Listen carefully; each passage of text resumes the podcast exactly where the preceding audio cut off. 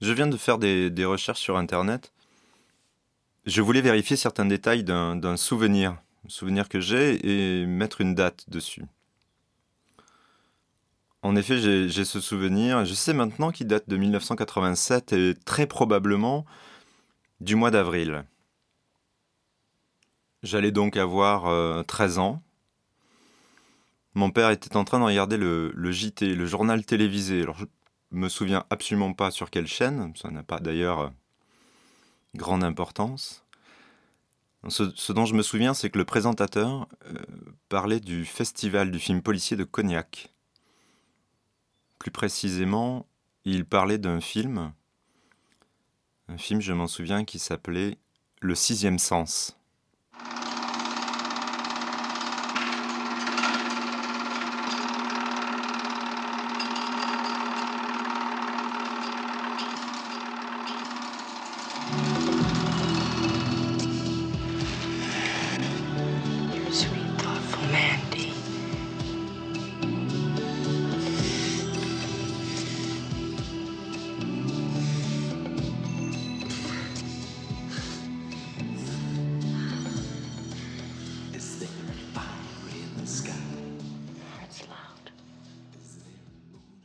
Et non, ce n'est pas une erreur de montage, c'est juste que le, le projo qui illustre euh, le podcast, eh bien, il vient du film dont nous allons parler aujourd'hui.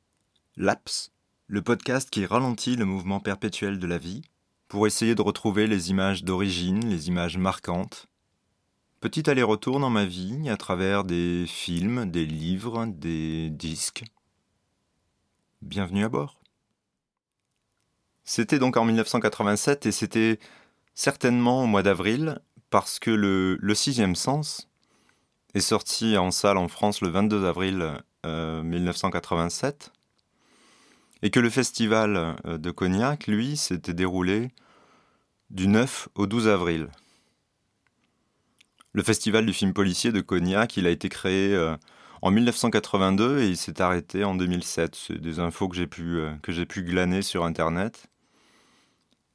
Et le sixième sens, le sixième sens a reçu le prix de la critique lors de l'édition donc de quatre-vingt-sept. Le sixième sens. Et là, ça mérite peut-être euh, une petite pause. Aujourd'hui, quand on parle de, du sixième sens, si on parle d'un film qui s'appelle Le Sixième Sens, euh, bah, c'est pas rare de penser au film de M. Night Shyamalan. Mais le film, le, le film avec Bruce Willis, non seulement il date pas de, de quatre-vingt-sept, il date de deux mille. Il est donc arrivé euh, treize ans plus tard. Et puis surtout, il y a un petit détail peut-être, un petit détail qui n'est pas rien, euh, c'est que le film s'appelle Sixième Sens, le film de Shyamalan. Et voilà, donc il s'appelle Sixième Sens, même si euh, le titre original c'est The Sixth Sense. Voilà, donc le Sixième Sens et Sixième Sens, rien à voir. Et voilà, s'il fallait lever ce, ce point, certains diront peut-être que je suis un peu... un peu pointu, d'autres euh, trouveront d'autres qualificatifs pour ça. À l'époque, euh, en voyant cet extrait au J T, j'ai absolument pas retenu le, le nom du réalisateur ou un quelconque euh, détail technique. Euh, mais ce qui m'a impressionné, ce qui m'a marqué et que j'ai gardé euh, dans un coin, c'est l'extrait. L'extrait qui a été diffusé.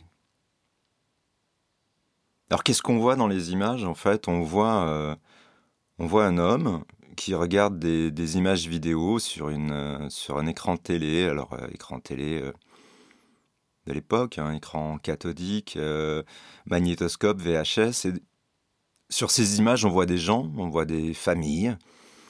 Euh, et puis on voit un chien. On voit un chien dans une maison, on voit un chat aussi. Et le gars, en fait, qui regarde les images, il se parle. Il se parle tout seul, à voix haute. Il commente. On le sent qu'il cogite et surtout, on sent qu'il est... Il tient un truc. Il est en train de...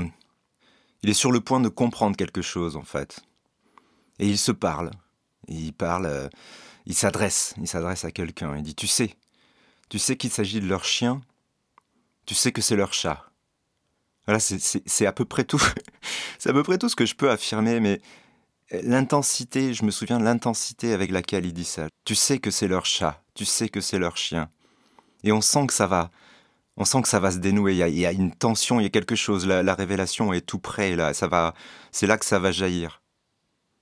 Et ça, c'était très excitant, je dirais. Donc j'ai gardé. J'ai gardé ça dans un coin de ma tête. Je pense que la première fois que j'ai vu Le Sixième Sens, c'était... Euh, je devais avoir vingt ans à peu près. Peut-être un peu moins. Et dès cette première vision, en fait, j'ai choisi d'appeler le film Manhunter. Il se trouve que c'est son titre original, Manhunter, et que désormais, c'est le titre sous lequel... il ressort quand il ressort en salle en France. Et la plupart des gens s'y réfèrent comme étant Manhunter. Ça permet peut-être d'éviter tout simplement l'amalgame avec le film de Shyamalan et avec Bruce Willis. Ce film, maintenant, je l'ai vu des, des dizaines de fois. C'est pas un film... Euh, je sais pas comment expliquer. C'est pas un... Si, c'est forcément un de mes films préférés, mais c'est surtout une sorte de film fétiche. Il définit pas mon rapport au cinéma, il est plutôt là pour euh, comme, un, comme une pièce à part, en fait, ce film que je peux revoir, sans jamais me lasser, avoir toujours l'impression de découvrir quelque chose et surtout de renouer avec une sensation première qui date de, de ce premier extrait à l'époque, vu au J T. Et Michael Mann, ben, j'avoue, je suis, je, suis, je suis fan de son cinéma, j'adore les images et je pense que c'était fin, fin d'année dernière, j'ai pu le...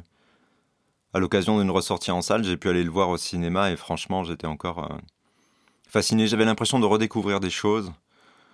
La taille de l'écran permettait de re-rentrer dans un certain nombre d'images et vraiment la, la photographie du, de Dante Spinotti, directeur de la photo, euh, c'est, c'est, c'est magique, quoi. Tiens, c'est marrant, je pense à, je pense à Luc Lagier de Blow Up sur Arte qui parle parfois de... de Dante Spinotti, mais qui parle jamais de Manhunter, sauf erreur de ma part. Je crois pas qu'il ait... qu'il ait beaucoup de sympathie, peut-être pour Michael Mann, il me semble pas qu'il en parle beaucoup. Non, en tout cas, une salle de cinéma, un grand écran, c'est encore assez magique. Malgré tout, il m'arrive encore de me demander un peu pourquoi... Euh... pourquoi ce film tient une place aussi importante, pourquoi une telle passion, pourquoi une telle... Euh... Une, limite une obsession autour de ce film-là. Et je peux pas m'empêcher de penser que c'est lié à, cette, euh, à cet extrait diffusé au J T que j'avais vu euh, pendant que mon père regardait la télé. C'est d'ailleurs complètement fou hein, quand on y réfléchit. C'est quand même... Euh, l'extrait qu'ils avaient choisi, c'est un pur spoiler. Je sais pas si c'est moi qui pense que c'est un extrait. Est-ce que c'était la bande-annonce ? Parce que quand même, en général, pour pas s'encombrer, on diffuse des bandes-annonces. Euh, peut-être c'était juste un passage de la bande-annonce et j'avais focalisé dessus, mais je... voilà, ça, ça n'a pas beaucoup de... d'importance. Et en tout cas, cet extrait où on voit donc le, le profiler, parce que c'est comme ça hein, qu'on dit aujourd'hui. Le profiler qui regarde les images et qui, dans une espèce de, de dialogue un peu miroir comme ça, dans, dans le film d'ailleurs, il y a beaucoup de... Il y a beaucoup de scènes où il se regarde dans un miroir, où il se regarde dans une vitre. Cette espèce de dialogue à distance entre le tueur et lui. Ce travail d'identification, de, de recherche des mobiles, de la folie en fait, euh, de la folie du tueur. C'est peut-être important de, de préciser que ce film, c'est l'adaptation d'un, d'un roman de Thomas Harris, Dragon Rouge. Et, et que c'est la première apparition à l'écran du fameux Hannibal Lecktor. Alors d'ailleurs, c'est dans les bizarreries du film, pourquoi je ne sais pas, Michael Mann a décidé de renommer Hannibal Lecktor en l'appelant Hannibal Lecktor. Alors il a rajouté un K, il a remplacé T E R par T O R. Et voilà, donc c'est la première apparition à l'écran. Et Dragon Rouge, Dragon Rouge, bah, y a une, euh, y a une autre adaptation. Euh, après Le Silence des Agneaux, euh, histoire de redonner le rôle d'Hannibal Lecktor à, à Anthony Hopkins. Mais voilà, le film est quand même euh, globalement très mauvais. Et le film, il est sorti, donc euh, Manhunter, il est sorti évidemment avant Le Silence des Agneaux, mais... mais moi, j'avais vu Le Silence des Agneaux avant, je l'avais vu en salle, j'étais, euh, j'étais au, au lycée à l'époque. En tout cas, le rôle n'est pas tenu, le rôle d'Hannibal Lecktor n'est pas tenu par Anthony Hopkins, mais par Brian Cox.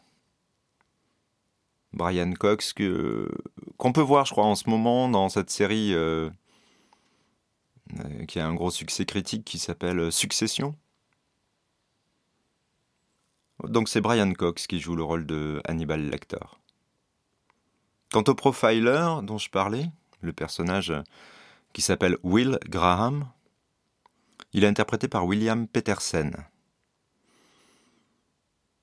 Et, et il y a dans ce film une scène... Moi, c'est un peu, euh, il me semble, en tout cas, euh, je ne vois pas d'autres références, c'est un peu la première scène où on assiste au travail de la police scientifique moderne au cinéma. Analyse des traces, empreintes, écriture, euh, chimie et autres. Ils analysent comme ça le petit bout de, de P Q euh, sur lequel euh, Hannibal Lecktor euh, a écrit un message au tueur. Et... et ce petit bout de P Q, il fait toute la chaîne, il passe sur des machines diverses. Il est manipulé par une tripotée d'experts. Experts. Hmm. Ce mot, expert. Cette scène, cette scène sur la police scientifique. L'acteur William Petersen. Le nom du personnage, Will Graham. Je sais pas, moi, si ça vous fait penser à quelque chose. Mais en tout cas, moi qui aime bien chercher les petites résonances, les petits échos dans les choses, je peux pas m'empêcher de penser à, à Gil Grissom. Je suis quasiment sûr que le personnage des experts Las Vegas, donc Gil Grissom, interprété par William Petersen, est directement inspiré par le personnage de Will Graham. Et il y a une sorte de filiation pour moi entre ces deux, ces deux personnages. Gil Grissom, c'est un peu une version amortie, on va dire, un peu plus posée de Will Graham. Mais il y a quelque chose. Évidemment, c'est le même acteur qui porte le truc à des années d'intervalle. Rien que le nom. Rien que l'équilibre et les sonorités du nom Will Graham, Gil Grissom. Moi, ça me laisse assez... Euh, ça me fait quelque chose, ça me laisse pas indifférent. Est-ce que c'est pour ça Est-ce que c'est pour ça que Les Experts Las Vegas, c'est la seule des trois séries que j'ai pu regarder, que, à laquelle j'ai trouvé un quelconque intérêt? J'avoue que euh, Miami... Euh, Et euh, New York non plus euh, m'ont, m'ont laissé complètement, euh, complètement froid. Et dans cette, euh, dans cette quête des résonances, dans cette quête des, des échos, j'aimerais vous parler d'autre chose encore. Il se trouve euh, que pour renouer avec un petit plaisir euh, adolescent, il y a deux ans maintenant peut-être, je me suis offert le coffret de la saison un de Miami Vice, la série. La série que j'ai envie d'appeler Deux flics à Miami plutôt, parce que c'est comme ça que je l'appelais quand je la regardais à la télé, sur la, sur la cinq, je pense. Et vraiment, j'ai été très très marqué par cette, euh, par cette série, par son, par son ton, par son identité, par... Euh, et, et j'ai très longtemps cru que Deux flics à Miami, c'était...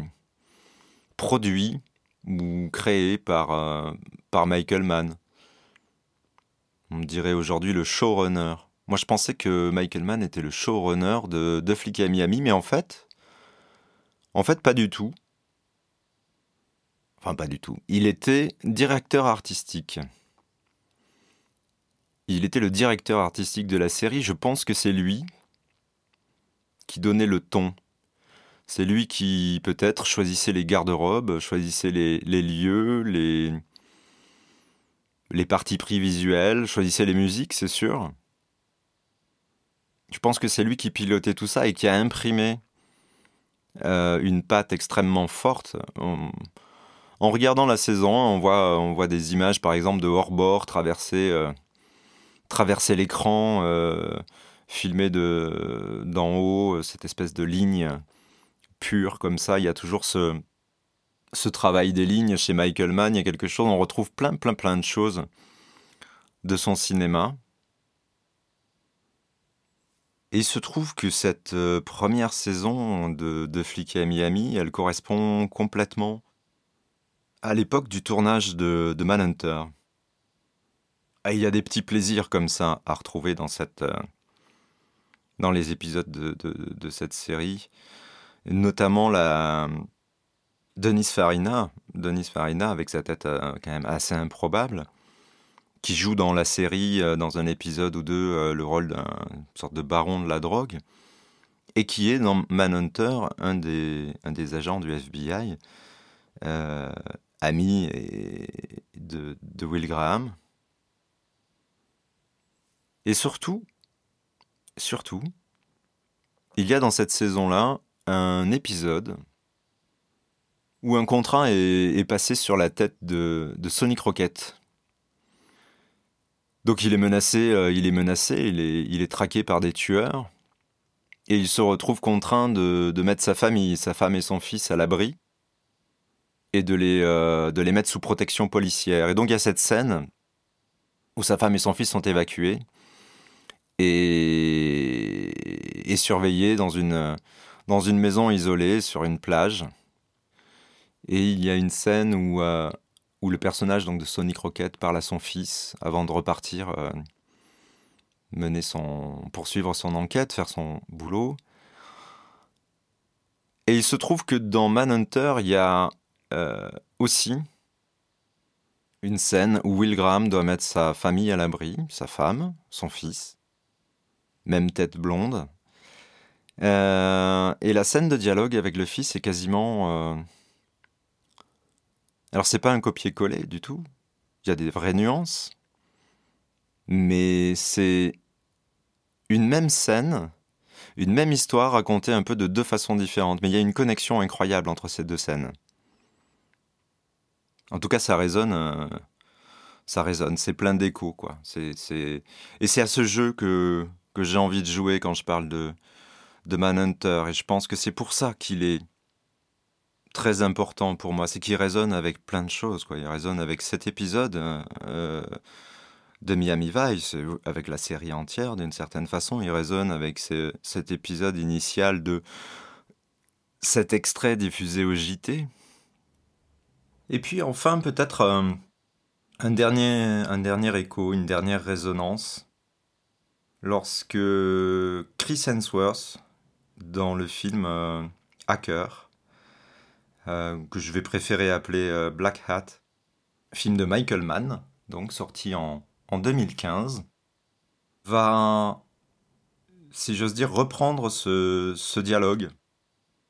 Il va reprendre le, le, le dialogue que, que Will Graham, William Petersen, avait noué avec le, le tueur dans Manhunter, reprendre ce dialogue qu'il oppose euh, dans, dans Black Hat au, à un cyberterroriste. Et lorsque donc dans les, dans les plaines de, de Malaisie, il va, il va comprendre, euh, il va comprendre le projet du, du cyberterroriste et il va euh, s'adresser, euh, s'adresser à lui et reprendre quasi, euh, quasi mot pour mot, en tout cas euh, une des répliques de, de William Petersen, reprendre ce dialogue.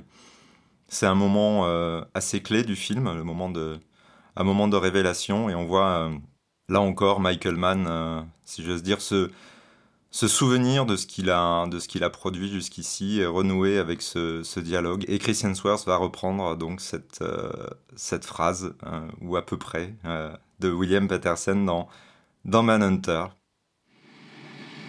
You took off your gloves to touch her, didn't you? Didn't you, you son of a bitch? You touched her with your bare hands, and then you put your gloves back on.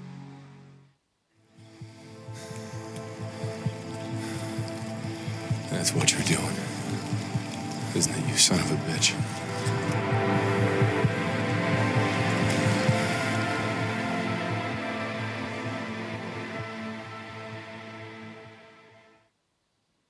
Et je pense que ça peut être une... Euh... Je pense que ça peut être une assez bonne conclusion, ici. Euh, en finir avec les, les échos et les résonances, avec ce film euh, Black Hat, qui a été un, un bide, un bide retentissant d'un point de vue critique, euh, qui a eu absolument aucun succès, euh, aucun succès public, euh, assez mal aimé, totalement injustifié d'ailleurs, puisque euh, j'en ai un très bon souvenir lorsque je l'ai vu au, en salle. Une série B, mais une série B, euh, une grande série B, quoi, voilà. Un beau film de Michael Mann. Et cette résonance, et ce dialogue, ce dialogue miroir. Voilà. C'est un peu polar, ouais, je sais, c'est un peu... Euh, c'est un peu maniaque. Mais je fais pas forcément exprès, en fait. Je... Manhunter, c'est un film qui... C'est pas une obsession, je suis pas obsédé par ces choses-là, mais je peux boucler, euh, je peux boucler longtemps sur ces trucs-là. Ça, ça m'occupe. Mais c'est surtout que ça me touche, ça touche à un endroit euh, extrêmement précis, je pense. Je sais pas, ça résonne surtout beaucoup avec... Euh, à l'âge de douze treize ans, je pense qu'on est quand même assez, euh, assez sensible, on est un peu comme... Euh, comme de la pellicule, quoi. On se, on se laisse, euh, on se laisse imprimer, on se laisse euh, marquer. Euh, et je pense que, en ayant découvert ces premières images euh, au J T, je voulais voir ce film. Je voulais le voir, c'est sûr. C'est-à-dire, c'était, euh, et ça a pris du temps. N'empêche que ça a pris du temps, mais je voulais voir ce film, et, j'ai, et, j'ai, et je l'ai vu. Et je le vois encore régulièrement, je le vois en D V D, je le vois... Je suis allé le revoir au cinéma. Et voilà que je réalise, euh, alors que j'ai enregistré l'intégralité de l'épisode, que je n'ai même pas parlé de Tom Noonan, qui dans Manhunter interprète le, le tueur, euh, Francis Dolarhyde. Et, et voilà, et à quel point il est euh, impressionnant, et surtout cette, euh, cette voix tellement douce, tellement douce. J'ai eu plaisir à regarder là ces derniers jours avec, euh, avec mon fils et ma compagne. On a regardé euh, Le Musée des Merveilles, qui est un film de Todd Haynes que je, dont je n'avais pas du tout entendu parler, et que j'ai découvert en essayant de chercher un peu euh, les autres... Euh, en fouillant un peu dans la filmographie de Tom Noonan, et, euh, et voilà, et une fois de plus, quand il apparaît à l'écran, il est, il est saisissant, saisissant par sa taille euh, euh, de géant, et, et puis tellement, tellement touchant, avec cette voix qui dégage un truc euh, tellement délicat, en fait. Euh, c'est une des très très belles trouvailles de, de Manhunter, certainement, et son personnage euh, et les scènes... Les scènes avec lui à l'écran sont absolument incroyables, voilà, c'est, c'est tout. C'était une, une petite euh, parenthèse. Voilà. Et ben, écoutez, euh, en attendant la prochaine, euh, le monde continue de tourner, je crois, et, et ben continuez, continuez à faire ce que, ce que vous faites de... de très belle façon, au demeurant. Et puis je vous dis euh, à bientôt. Ciao.